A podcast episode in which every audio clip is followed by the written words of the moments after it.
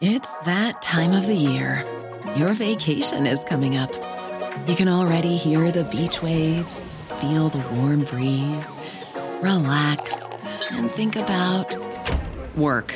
You really, really want it all to work out while you're away. Monday.com gives you and the team that peace of mind. When all work is on one platform and everyone's in sync, things just flow wherever you are. Tap the banner to go to Monday.com. Millions of people have lost weight with personalized plans from Noom, like Evan, who can't stand salads and still lost 50 pounds. Salads, generally, for most people, are the easy button, right? For me, that wasn't an option. I never really was a salad guy. That's just not who I am. But Noom worked for me. Get your personalized plan today at Noom.com. Real Noom user compensated to provide their story. In four weeks, the typical Noom user can expect to lose one to two pounds per week. Individual results may vary. I'm Sandra, and I'm just the professional your small business was looking for. But you didn't hire me because you didn't use LinkedIn jobs. LinkedIn has professionals you can't find anywhere else, including those who aren't actively looking for a new job but might be open to the perfect role, like me. In a given month, over 70% of LinkedIn users don't visit other leading job sites. So if you're not looking on LinkedIn, you'll miss out on great candidates like Sandra. Start hiring professionals like a professional. Post your free job on linkedin.com/people today. Palmemordet Jeremia Karlsson del 1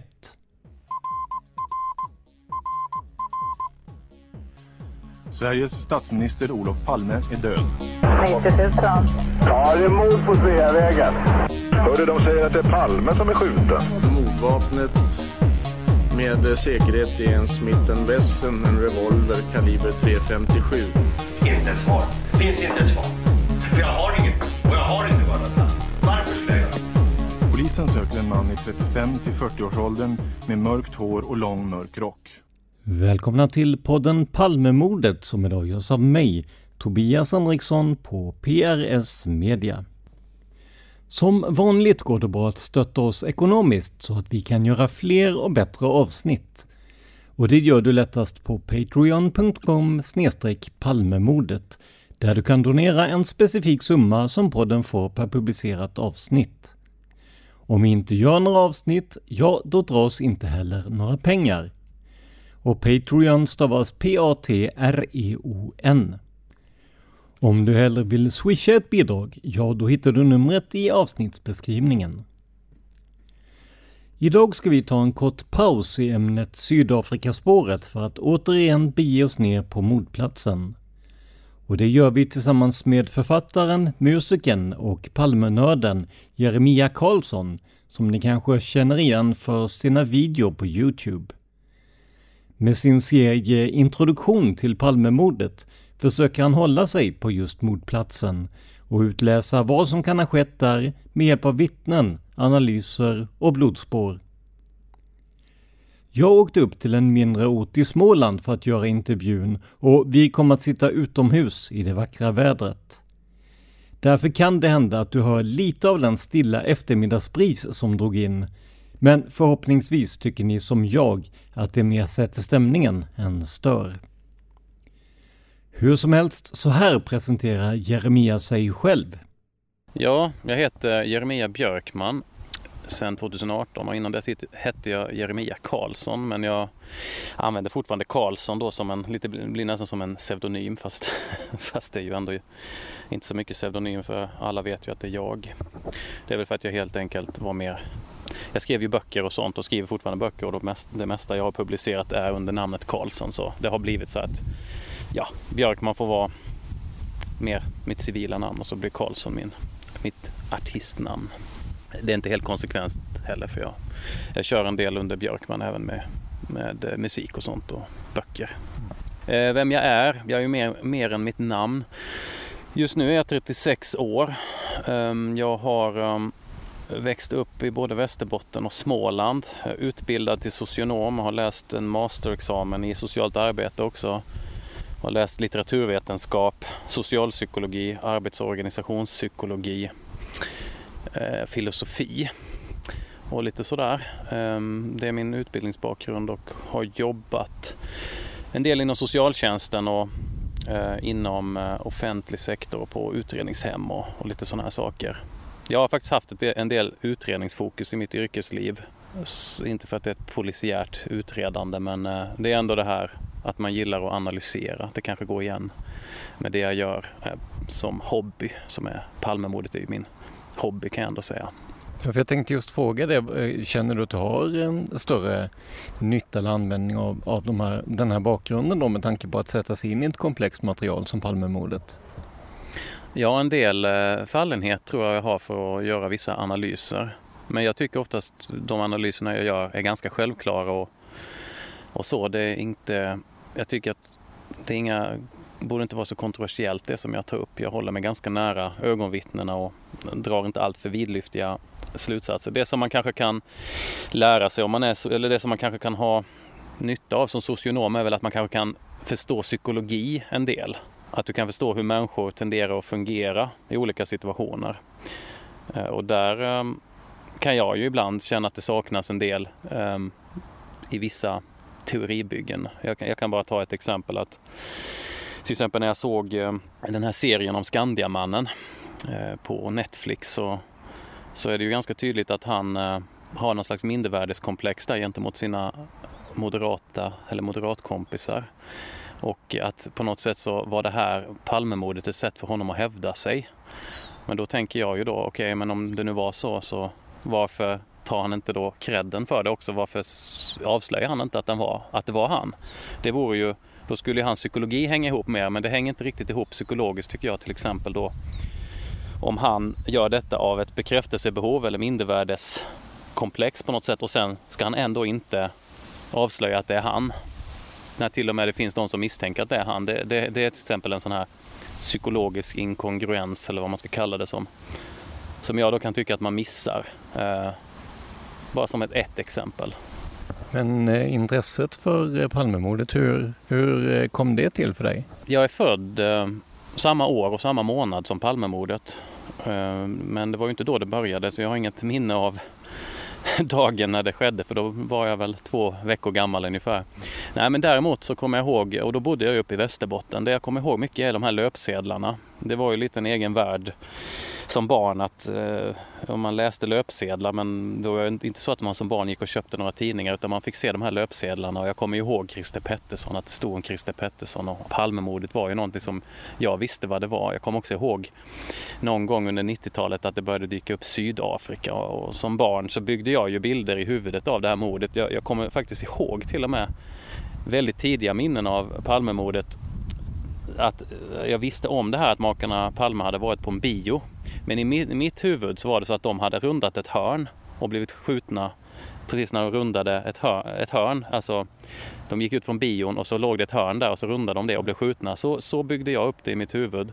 Så på något sätt har jag ju haft någon typ av bild redan tidigt i livet eh, av, av mordet och jag var ju säkert inte ens tio år gammal då.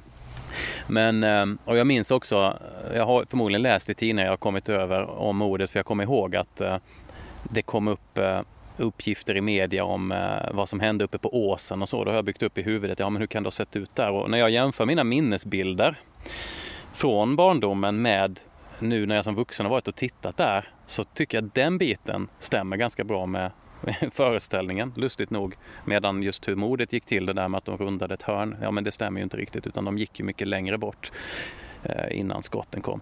Så, så det, det första jag minns egentligen eh, är från barndomen. Sen har jag inte varit särskilt intresserad av Palmemordet från 90-talet och det var kanske inte ens ett riktigt intresse på 90-talet. Men när det på riktigt satte igång det var faktiskt precis samma dag som eh, Skandiamannen pekades ut av Christer Petersson. Eh, jag, och det var faktiskt en slump för jag, jag hade igång jag, jag gick nog in på Sveriges Radios hemsida och såg att nu är det presskonferens om Palmemordet och då tänkte jag ja men jag slår igång den. Jag gjorde något annat samtidigt. Och så fick jag höra att Skandiamannen var utpekad och det var ju inget som jag kände till någonting om. Samma dag här, i denna, eller dagen efter, men jag tror det var samma dag, så skulle vi köra en lång bilresa, jag och min fru. Till Öland tror jag det var och då laddade jag väl upp med lite olika poddar och sånt här. För om man ska köra långt så kan det vara rätt så skönt. Och då tänkte jag, nej men nu ska jag försöka sätta mig in i, i detta.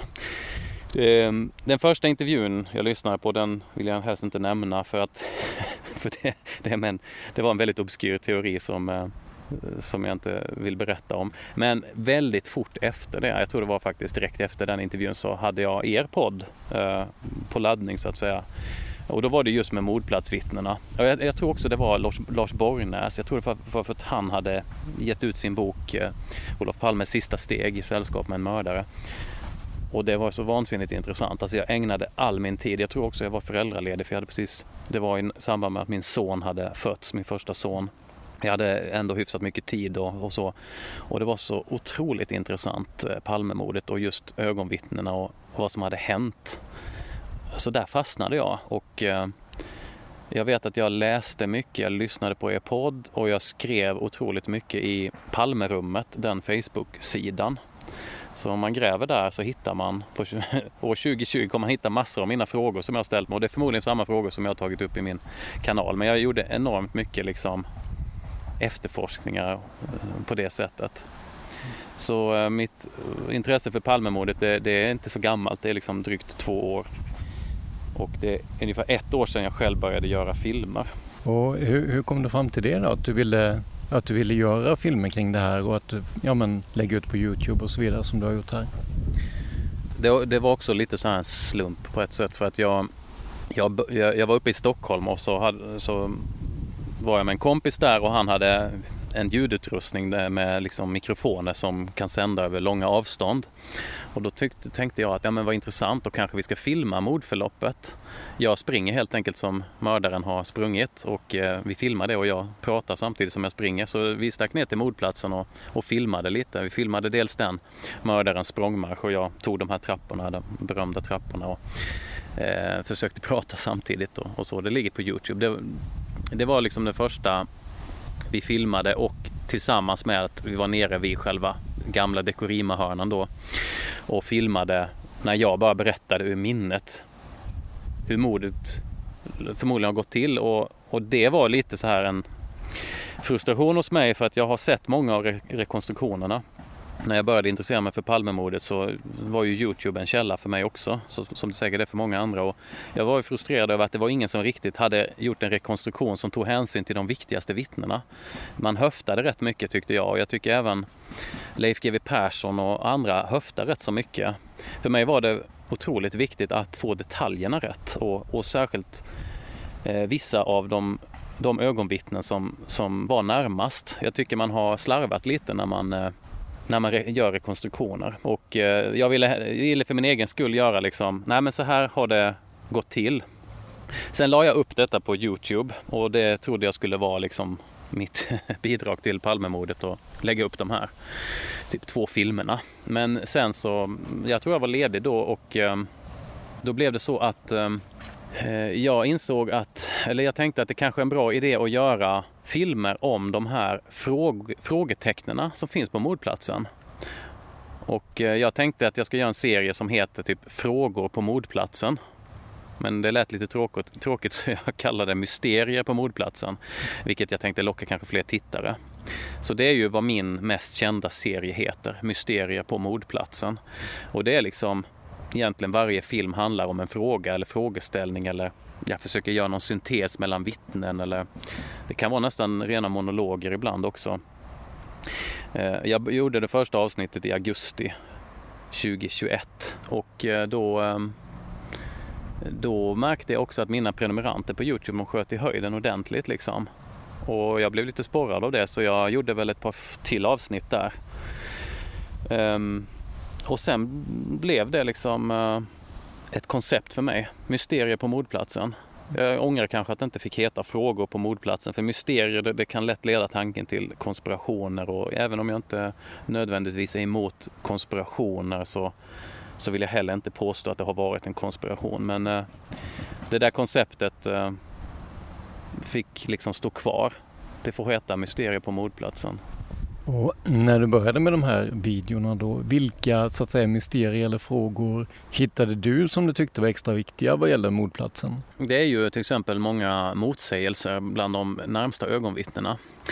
Just nu är jag inne mycket på synteser mellan olika ögonvittnen. Jag har gjort en syntes mellan taxichauffören Anders Delsborn och eh, Inge Morelius, till exempel, eh, eller Anders Björkman som gick närmast.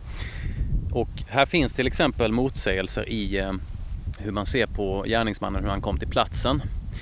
Eh, det är, det är, frågor som jag tar upp i många filmer. Jag har också tagit upp de 43 sekunderna som vittnet Fauci eh, är lite av källan till.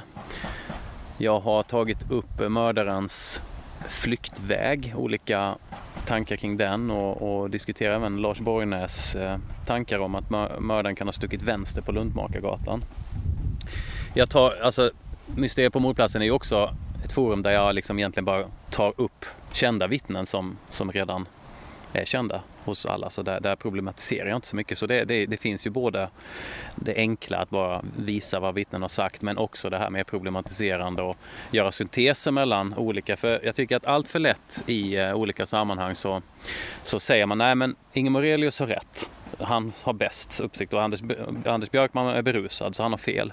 Jag försöker snarare ha utgångspunkt att de alla har förmodligen rätt på väldigt många punkter. Jag, mitt problem, eller min uppgift är egentligen bara att skapa synteser så man kan förstå hur det hänger ihop. Och när man har den inställningen så tycker jag att det ger väldigt intressanta resultat och det som jag just nu arbetar med och som kommer ut på min kanal är bland det mest intressanta som jag har kommit fram till och jag har inte läst någon annan som har kommit fram till samma saker. Eh, och eh, till exempel så, så handlar det om den väntande gärningsmannen. Jag ska inte gå in för mycket på detaljer här men jag menar ju att eh, det är en myt. Och det är många ögonvittnen som passerat mordplatsen och inte har sett en väntande gärningsman. Och Anders Björkman borde ha sett honom eftersom han hade uppmärksamhet åt precis det här hållet i exakt den här tiden. Um, så man kan ju undra då till exempel, vad, vad, vad, är det som gäller här? Hur kom mördaren till platsen? Stod han och väntade eller vad, vad gjorde han? Jag menar att jag vet hur detta hänger ihop. Eller jag, jag, jag, tror jag kan visa hur det hänger ihop. Men vi kan ta det kanske senare. Ja, absolut.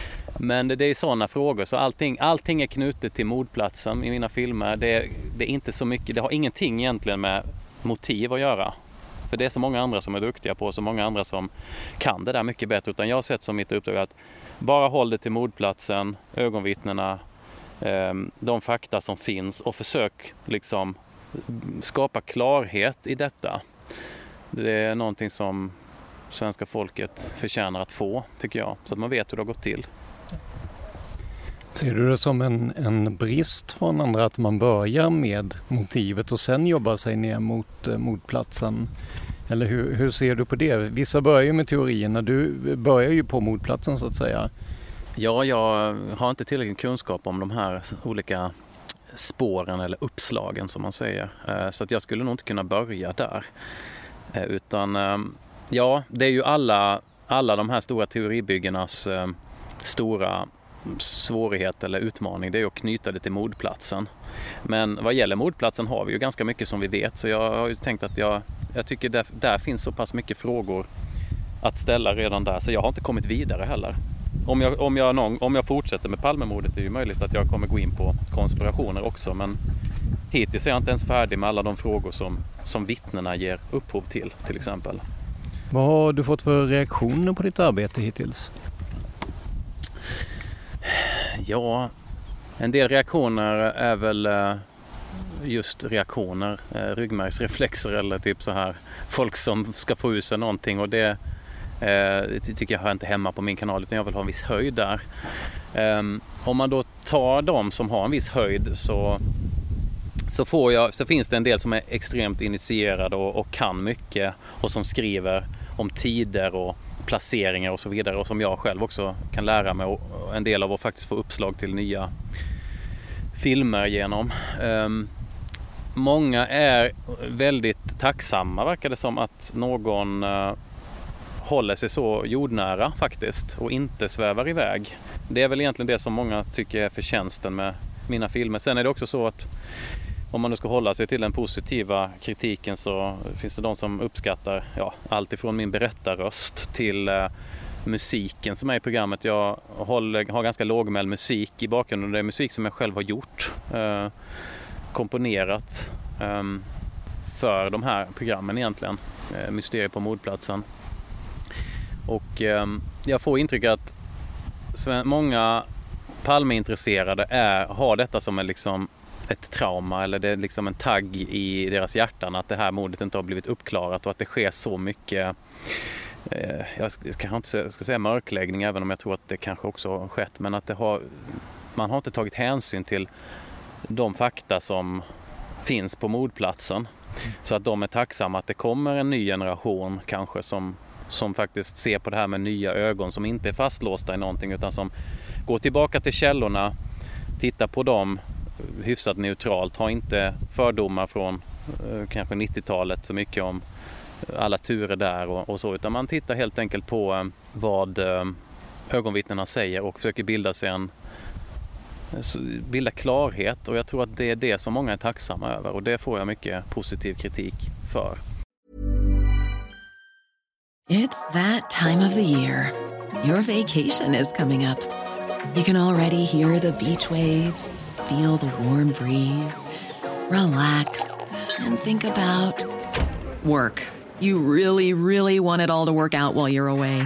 Monday.com gives you and the team that peace of mind. When all work is on one platform and everyone's in sync, things just flow wherever you are. Tap the banner to go to Monday.com. If you're looking for plump lips that last, you need to know about Juvederm lip fillers. With Juvederm Volbella XC and Juvederm Ultra XC, your lip look, whether it's subtle or bold, can last up to one full year with optimal treatment and no additional maintenance. Find a licensed specialist and see if it's right for you at Juvederm.com today. That's J U V E D E R M.com. Add fullness to lips in adults over 21 with Juvederm Volbella XC or Juvederm Ultra XC. Do not use if you have severe allergies or a history of severe allergic reactions, or if you're allergic to lidocaine or the proteins used in Juvederm. Tell your doctor if you have a history of scarring or taking medicines that decrease the body's immune response or that can prolong bleeding. Common side effects include injection site redness, swelling, pain, tenderness, firmness, lumps, bumps, bruising, discoloration, or itching. As with all fillers, there's a rare risk of unintentional injection into a blood vessel, which can cause vision abnormalities, blindness, stroke, temporary scabs, or scarring. For full important safety information, visit juvederm.com. Hey there, it's Michelle Norris. I'm host of a podcast called Your Mama's Kitchen. When I travel, I'm usually looking for a way to find a taste of home when I'm not at home. And one of the things I love to do when I am at home is entertain. And Airbnb allows me to do that. When I was in California recently, I rented a house that had a great kitchen. And when we were sitting around the table, we're all thinking, we're in someone else's house. Someone could be in all of our homes as well. If you have a home, but you're not always at home, you have an Airbnb. Your home might be worth more than you think. Find out how much at airbnb.com slash host. Om man ska gå över på liksom negativ kritik så har jag fått um, en del tycker ju att jag inte är tillräckligt konspiratorisk och en del har blivit väldigt provocerade just av att jag är så pass inzoomad som jag är. Att jag egentligen bara håller mig i Dekorima-hörnan då och lite till förstås. Men en del har ju varit väldigt provocerade att jag öppet säger att jag vill inte lösa Palmemordet. Inte, jag har inte som ambition att lösa Palmemordet. Jag tycker det är helt, alltså bara att säga en sån sak känns för mig eh, osar, att man är oseriös på något sätt. Men jag förstår ju såklart att målet med allting kring Palmemordet måste ju vara, allt arbete kring Palmemordet måste ju vara att lösa det. Men jag ser inte att min uppgift är att lösa det. Min uppgift är kanske att klargöra kanske mordförloppet och, och, och, och kanske slå hål på en del myter också. Men det har jag också fått som negativ kritik att jag eh, öppet liksom deklarerar att jag inte vill lösa Palmemordet. Eh, en del blir provocerade av det. De menar nog att det borde alla privatspanare ha som mål. Liksom. Men eh, jag försöker, nej men jag, jag, vill hålla mig mer på jordytan och det som jag kan göra, alltså jag menar vad kan jag göra? Jag kan gå till jag kan gå till de här källorna vi har och läsa dem och försöka få ihop dem. Vad, vad, skulle jag mer kunna göra? Ja, det skulle vara om gärningsmannen hörde av sig till mig och säger jag har en revolver här, du kan skicka den till polisen. Då, då kan vi ju snacka om lösningar kanske, men ja, just eh, jag försöker att vara ganska, vad ska man kalla det, smal kanske man kan säga. Ja, hålla mig smal, hålla mig i form. men det har ju kommit Eh, en del Youtube-kanaler som, som eh, berättar just om, om Palmemordet på olika sätt. Vi har Otto Ekevi, vi har Matte som har jobbat med sin eh, ljudfil där som vi återkommer till. V vad tror du är anledningen att, att många väljer att satsa på Palmemordet nu? Relativt många i alla fall jämfört med tidigare. Är det det här med den så kallade lösningen eller, eller nedläggningen i alla fall 2020? Eller vad tror du är anledningen?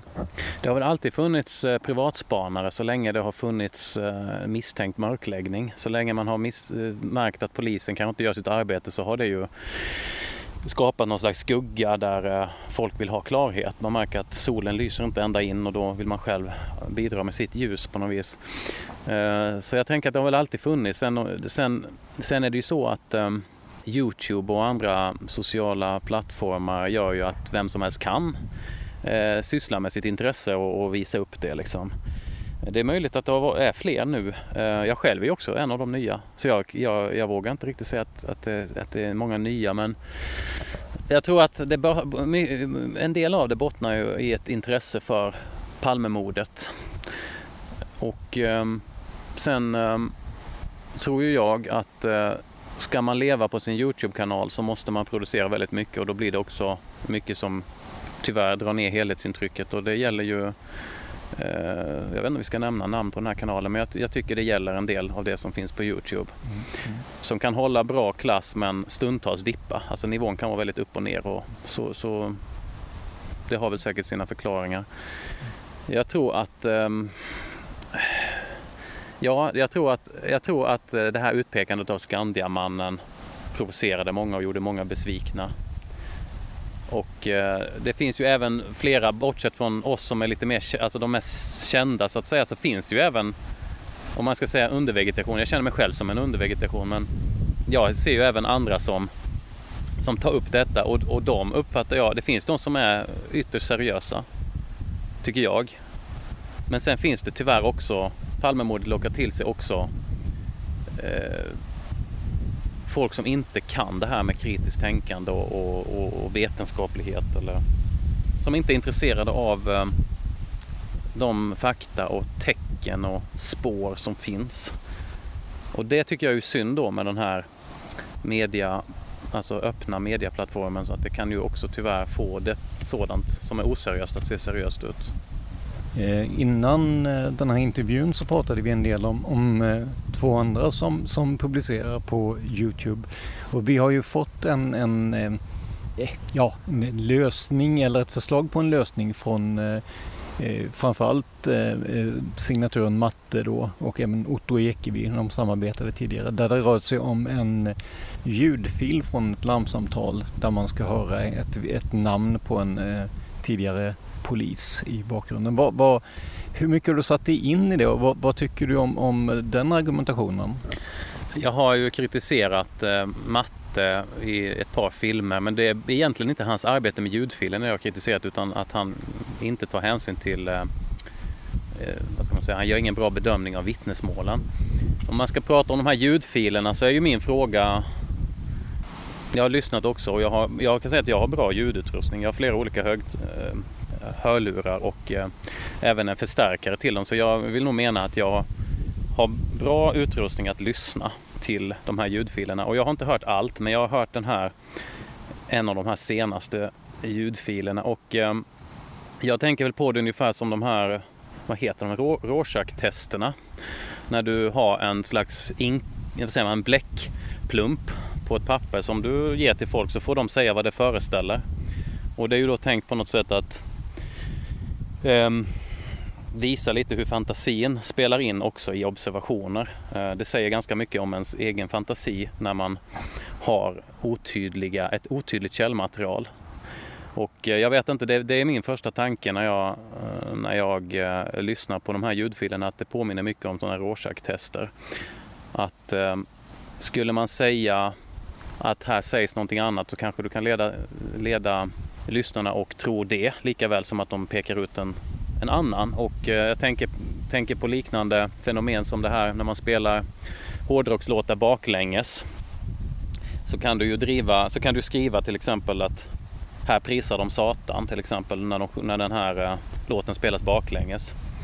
Och det låter ju troligt om du sätter den här bildtexten under men hade du satt en annan, en bildtext, en annan bildtext under så hade du kanske fått lätt om att tro någonting helt annat. Och för mig är det ju ett problem. Detta, den här mångtydigheten är ju ett problem. Sen är det också ett problem med metoden menar jag. Alltså hur ska du kunna knyta LAC-bandet till, eh, inte mordplatsen kanske, men e, egentligen till mordplatsen också. Jag vet ju att Matte han har pratat om ett tredje skott som ska höras på, på eh, LAC-bandet och det, det tycker jag är rena tramset. För då skulle mördaren till exempel ha varit framme då vid Palmes lik och skjutit ett tredje skott när han redan låg ner och utan att någon har sett honom. Alltså sådana här saker är ju det är ju något grundläggande fel med metoden. Vad kan metoden egentligen ge oss? Man måste ju veta vad alla kanaler är kopplade till, till LAC. Var, var finns de här mikrofonerna? Var har personer pratat om i så fall den här utpekade polismannen? Var har de suttit? Och vad är de del av för, för korkad konspiration som sitter och pratar nära mikrofoner i så fall? Jag tycker det är sådana här saker som det saknas, det saknas ju kritisk granskning. Det saknas kritisk förmåga verkar det som, eller en ovilja att, att lyfta upp eh, kritiska synpunkter på sitt eget material. Och det tycker jag är rätt allvarligt. Det, det hoppas jag att fler på något sätt eh, bidrar med för att det är också så man kommer framåt. Så jag, jag tycker det saknas väldigt mycket i den analysen faktiskt. De här analyserna som presenteras. Det är mer driva någonting alltså driva någonting på ett sensationslystet sätt tycker jag. Men den här förmågan att inte se sina eh, egna brister eller svagheter i en teori, är det någonting som, ja, men som du tycker är genomgående för, för ja, men ska vi kalla dem teoribyggarna i Palmemordet? Vi har ju många sådana som har en, en teori men som kanske har svårare att få ner det på motplatsen. Är det samma sak där, att det kan brista i argumentationen? Det är möjligt. Jag är inte så insatt i... Eh, jag tycker om man säger så här, alla de här teorierna, jag känner till de flesta tror jag, de har ju någonting intressant, de har ju någon liksom selling point. Han Christer A eller vad han heter till exempel med den här revolvern och då polisspåret med massa poliser som finns i närheten och walkie-talkies och, och sådär. Allting har ju någon slags...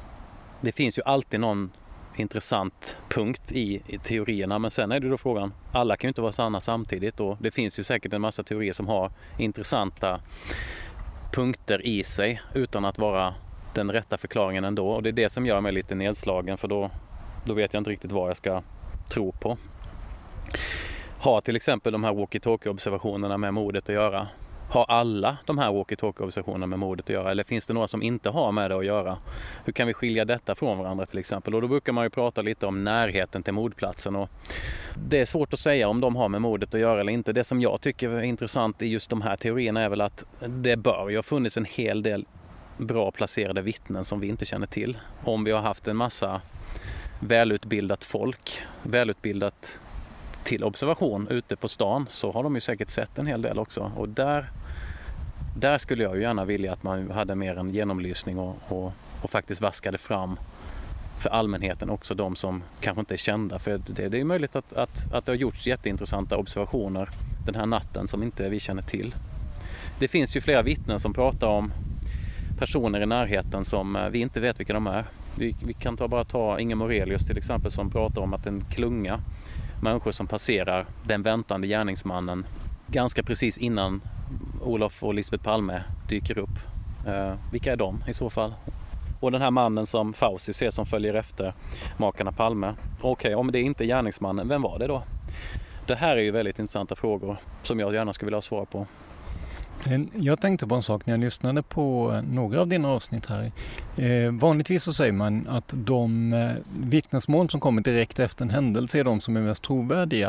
Men jag tror att det var med Anders B om jag inte minns fel som du hade med ett, ett förhör från 2019 vill jag minnas. Vad, vad tänker du att ett förhör som görs så långt efter en händelse kan ge?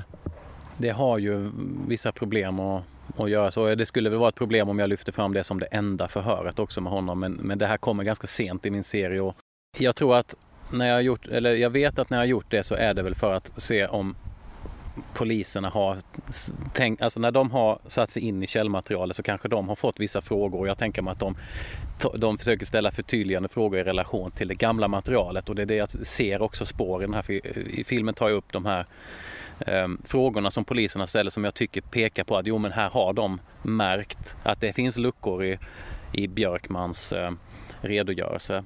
Här finns, här finns luckor och de vill vi ställa till honom. Eh, så att eh, det är väl det värdet jag kan se. Hade jag till exempel träffat det här vittnet så hade jag gjort på samma sätt. Jag hade ju fått knyta an till det gamla och säga men hur länge stod du egentligen utanför bankomaten? Eller gick, hur sakta gick du fram mot Dekorema-hörnet? Det finns ju jättemycket sådana här frågor som inte är besvarade och det är väl ens, det, det, det är klart att jag gör avsteg från eh, tidiga ögonvittnesskildringar men det är ju ändå ett tidigt ögonvittne. Han är ju den bäst placerade om man, tycker jag då egentligen, närmast och på ett sätt bäst placerad. Så det tycker jag väl är skäl att göra.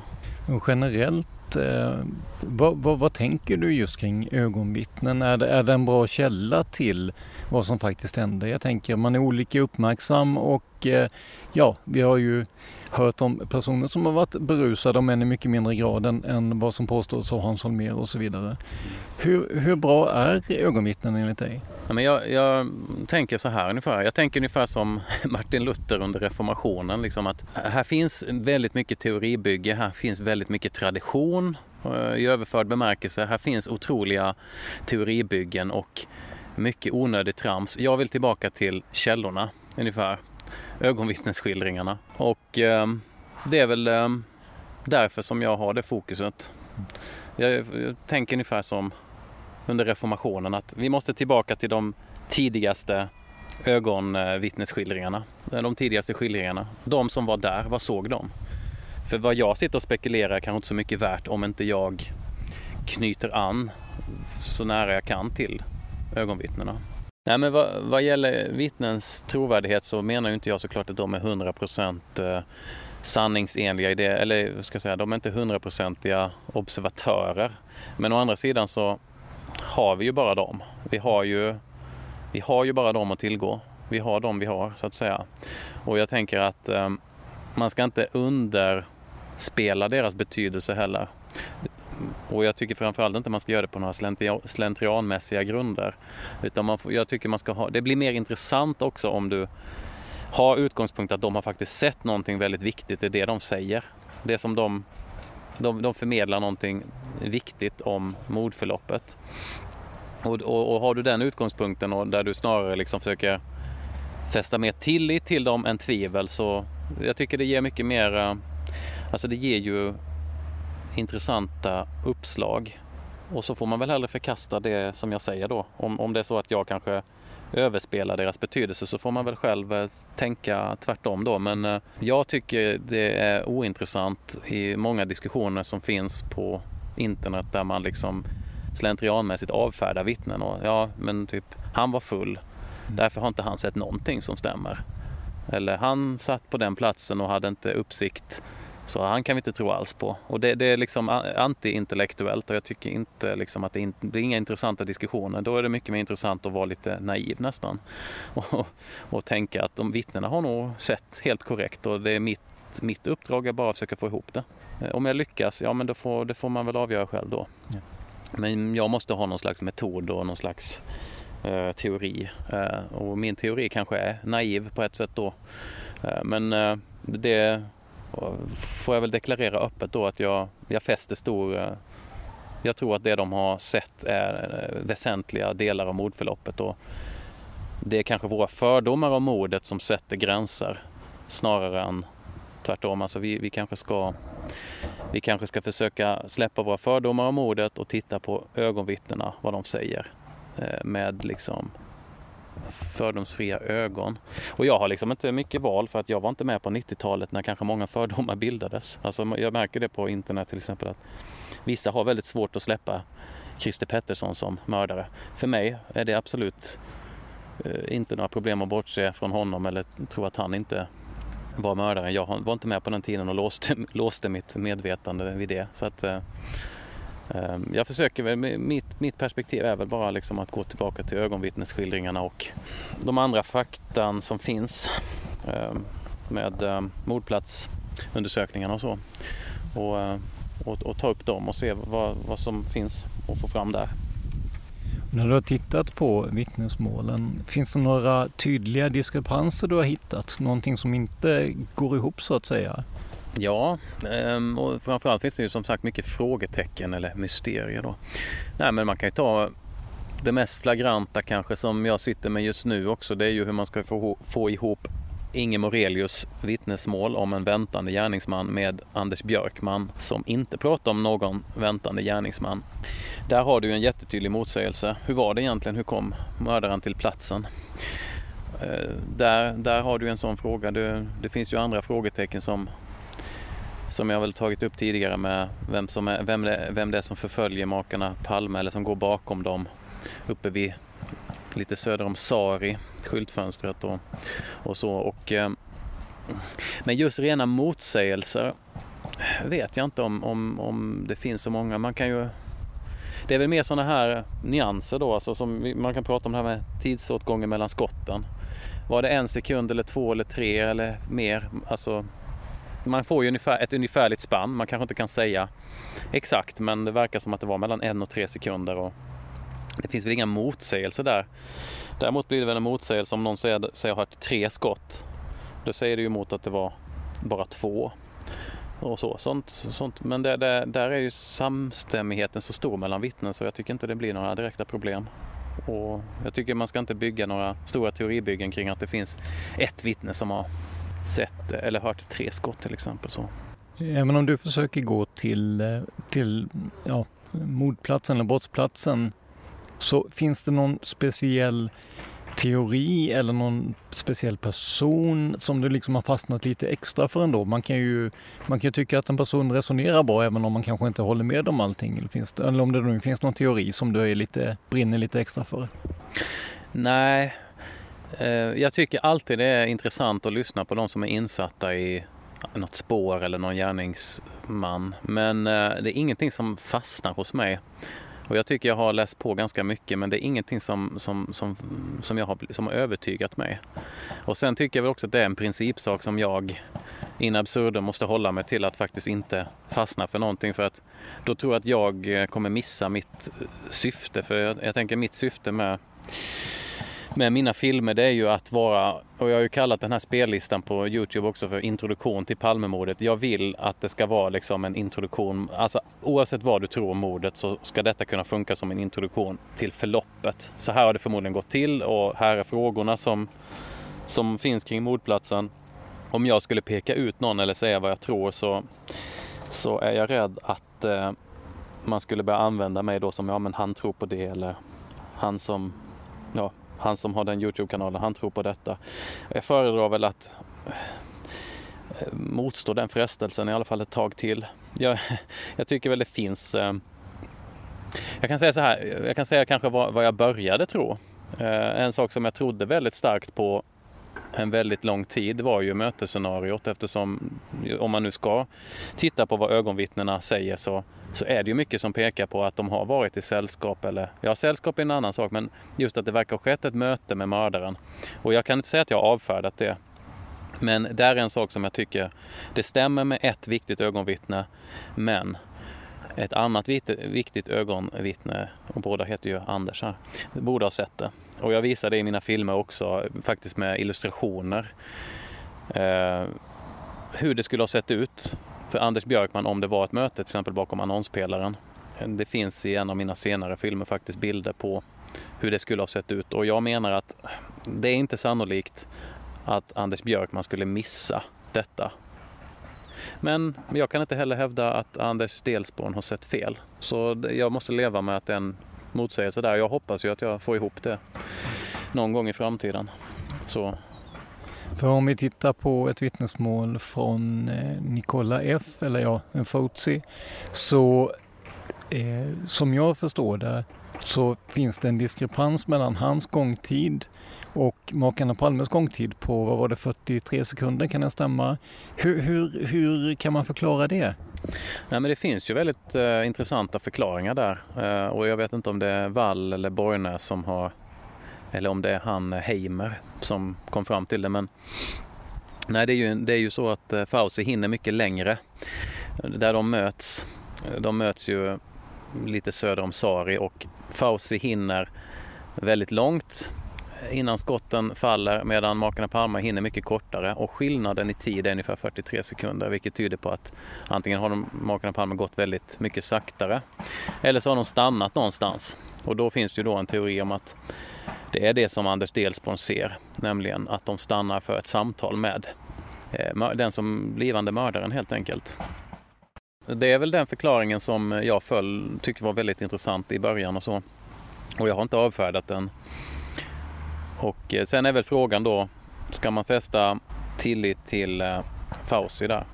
Ja, det finns en del som pekar på det just med att han eh, iakttar en man som arbetar i ett skyltfönster på precis den här platsen så att man kan ju knyta honom till, alltså hans vittnesmål verkar stämma. Sen är det också så att jag vet att Lisbeth Palme säger, jag vet inte om det är till sjuksköterskan eller undersköterskan, men på Sabbatsberg så pratar hon också om att, att Olof Palme ville stanna och titta i Dekorimas skyltfönster. Tänk om det är det som de har gjort, stannat och Anders Björkman står lite längre ner vid, vid eh, Dekorima och tittar söderut och när Anders Delpo ser detta så ser det ut som att de två står och pratar med en tredje person. Så kan det också vara. Small details are big surfaces. Tight corners are odd shapes. Flat, rounded, textured or tall. Whatever your next project, there's a spray paint pattern that's just right. Because Rust-Oleum's new Custom Spray 5 in 1 gives you control with five different spray patterns. So you can tackle nooks, crannies, edges, and curves without worrying about drips, runs, uneven coverage, or anything else. Custom Spray 5 in 1. Only from Rust-Oleum.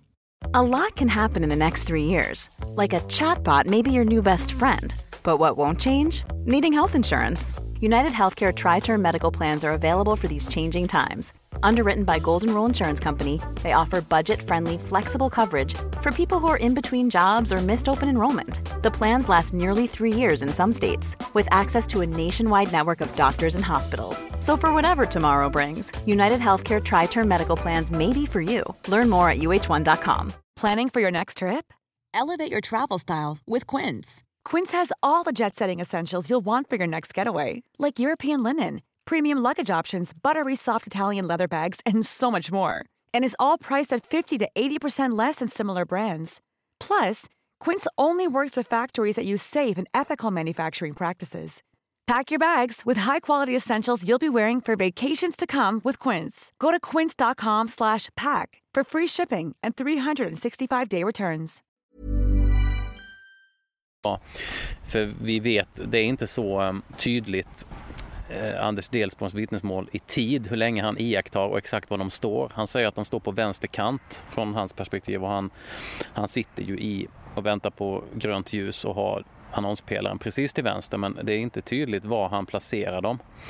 Man kan även läsa förhöret som att han ser dem prata vid, borta vid det avfasade hörnet men eh, har makarna Palme stannat Ja, det är, det är möjligt. Frågan är om de har stannat och pratat med mördaren eller om det är kanske så att de har stannat och tittat i Dekorima och ur en vinkel som Anders Delsborn har uppfattat som att de stod och pratade med en man som hade ryggen mot Dekoriman och det kan ha varit Anders Björkman. Men som sagt, då får du problem med Anders Björkman då att han inte skulle ha sett dem. Det, det är, jag, jag menar, det är inte omöjligt men det är frågan om det är sannolikt att han skulle helt undgå att de stod och tittade in i skyltfönstret precis i hans närhet. Jag utesluter inget mötesscenario men jag tycker också att eh, då, får man, då får man lite svårighet att förklara hur Anders Björkman kunde missa det som har faktiskt varit i precis det här området. Jag tänkte det innan vi i alla fall tillfälligt lämnar eh, själva mordplatsen. Så när vi hade en frågestund där med Sonny Björk så hade du skickat in en fråga som gällde eh, ja, blodpölen här. Jag tänkte att, för jag vet att du i en av dina videor så gick du vidare och beskrev lite varför du hade ställt frågan och sådär. Här har du möjligheten att, att breda ut det lite så att säga. Var, varför, är, varför var den här frågan viktig för dig? Det finns ju de här tankarna om att kanske vara Olof Palme och Lisbeth på väg in i gränden med tanke på att har de gått rakt fram och, blod, och var blodpölen är placerad så skulle det kunna vara så att de eh, eh, var på väg rakt in i skylten om de nu skulle gå rakt fram. Eh, det här bygger ju på en massa, eller rättare sagt det här, det här medför ju massa andra frågor förstås. Det är inte alls säkert att det är så de kanske var på väg att svänga lite högerut och, och runda den här eh, skylten. Men, men jag ville ändå få höra hans tankar och, och om det skulle kunna vara så. Det som jag har kommit fram till på senare tid eller så, eh, som säkert inte är nytt för många, men det är ju att det är just det här med att blod, blodfläcken är, ligger så pass tätt eh, inpå dekorima-hörnet. Eh, så att det är nästan för tidigt att säga att de skulle vara på väg rakt fram överhuvudtaget. Alltså det, det, det är väldigt svårt att säga bu eller bä där. Vi vet ju också att de förmodligen har rundat Anders Björkman. För Anders Björkmans berättelse är ju att de så att säga sneddar in framför honom på något vis. Och då, då kan man ju också på något sätt tänka att det ett, finns ett stöd för att de har gått in mot gränden. Och vi har också vittnet CA som också pekar ut att de sneddar in. Så just det här sneddandet finns det ändå en del som pekar på. Frågan är om det är bara en, en rörelse när de ska runda Anders Björkman och sen ska de räta ut sin gångsträcka men det hade de ju inte behövt heller för de hade ju bara kunnat hålla ganska mycket högre ut i, i gångriktningen och så. Så att jag tycker här finns massa frågor som, som inte har svar och jag vet inte om jag tyckte Sonny Björk svarade helt på det heller. Det som man kan tänka, som jag tänker, det, det är ju en möjlig förklaring, det är ju faktiskt att de har gått eh, rakt, eh, men Olof Palme har precis innan skotten kanske märkt att någon är bakom honom och kanske påbörja vända sig liksom vänsterut och då har skottlinjen blivit som den har blivit och den går, ja, den, den går helt följdriktigt som Sonny Björk säger och kulan hittas där den, alltså den, det, det, hänger ihop. Och det kan ju vara en helt naturlig förklaring. Det behöver inte vara något mystiskt att de ska in i gränden utan det kan vara så enkelt också. Men jag menar att man måste vända på varje sten när det gäller mordförloppet. Jag kan inte ta någonting för givet tycker jag. Men eh, hur mycket man än vänder på stenarna här, tror du att det finns någonting mer att upptäcka? Tror du att det går att komma fram mm, till någonting som i alla fall påminner om en, ett, ett färdigt scenario eller en färdig lösning? Det tror jag absolut och en av de absolut mest intressanta sakerna som kom på senare tid tycker jag är Lars Borgnäs teori om den omvända skottordningen. Jag ska säga att jag, jag har inte köpt den fullständigt eller så men, men där ser man ett exempel på att även efter lång tid så kan man genom närläsningar eller närstudium av vittnesmålen komma fram till saker som man definitivt inte kan utesluta. Jag hörde ju även er eh, diskussion mellan Wall och Borgnäs om den här teorin och den kokar ju ner mycket till hur mycket tillit man ska fästa till hur korrekt eh, förhören är nedskrivna. För det, det finns faktiskt mycket stöd för att mm, vittnena hör ett skott, tittar dit, ser och hör ett skott och Palme faller, ja men då har de är detta korrekt nedskrivet så tycker jag då har nog Borg, Borgnäs kommit i hamn. Men sen är ju då frågan och det är det, det jag vet att Wall tar upp då det är ju kan vi vara säkra på att, de, att, att det är så korrekt nedskrivet? Nej, det kan vi kanske inte. Det är i alla fall mitt, min minne av deras diskussion. Borgnäs tar ju väldigt mycket fasta på och gör närläsning av ögonvittnesskildringar, precis som jag tycker man ska göra. Det har sina problem för vi vet inte om källorna är helt korrekt nedskrivna. Men jag tror att ändå om man fortsätter och, och liksom granska det så kommer man till vissa frågor i alla fall och ibland är frågorna så pass intressanta att eh, det kan vara värt mycket att bara lyckas ställa nya frågor som vi får fundera vidare på. Och det tycker jag Borgnäs verkligen gjorde eh, där för två år sedan, eh, 2020 med den boken där. Och eh, och den omvända skottordningen är väl, tycker jag, ett bra exempel på det. Sen tyckte jag inte han tyckte jag inte det var lika övertygande det han argumenterar om att mördaren kan ha tagit vänster på Luntmakargatan. Men jag förstår varför man gör det också för det är ju, blir ju den här svårigheten med vem det är som springer uppe på åsen. Ja, ja, det här är sådana här saker som jag tar upp i mina filmer och, och um, det får man väl gå och titta, man får väl lyssna på dem och se dem om man vill veta hur jag tänker kring de frågorna. Med det säger vi tack till Jeremia Karlsson för det här avsnittet. Men han återkommer redan nästa vecka med sin teori om vad som hände på mordplatsen och hur vi får ihop olika iakttagelser. Om du vill kommentera avsnittet eller på annat sätt ge feedback så går det bra att göra i Facebookgruppen Studio Palmemordet där jag varje vecka postar ett inlägg om det kommande avsnittet. Du kan också mejla oss på simwaypodcast@gmail.com Alltså z-i-m-w-a-y podcast gmail.com Och det är alltså den adressen som används till i stort sett alla Dans poddar. Den här adressen hittar du också i avsnittsbeskrivningen. Glöm inte heller att vi gärna tar emot ekonomiskt stöd i form av donationer från er. Alla sätt att donera på, ja det hittar du i avsnittsbeskrivningen. Det här var veckans avsnitt av podden Palmemordet som idag gjordes av mig, Tobias Henriksson på PRS Media. För mer information om mig och mina projekt besök facebook.com prsmedia.se eller gilla oss på Instagram där vi heter PRS Media. Ett ord, små bokstäver. Stort tack till Jeremia Karlsson för dagens intervju. Men framförallt, stort tack för att du lyssnar på podden Palmemordet. Man hittar Palmes mördare om man följer PKK-spåret till botten. Därför att ända sedan Julius Caesars tid har det aldrig hört talas om ett mord på en framstående politiker som inte haft politiska skäl. Polisens och åklagarens teori var att han ensam hade skjutit Olof Palme. Och det ledde också till rättegång. Men han frikändes i hovrätten. Nu ska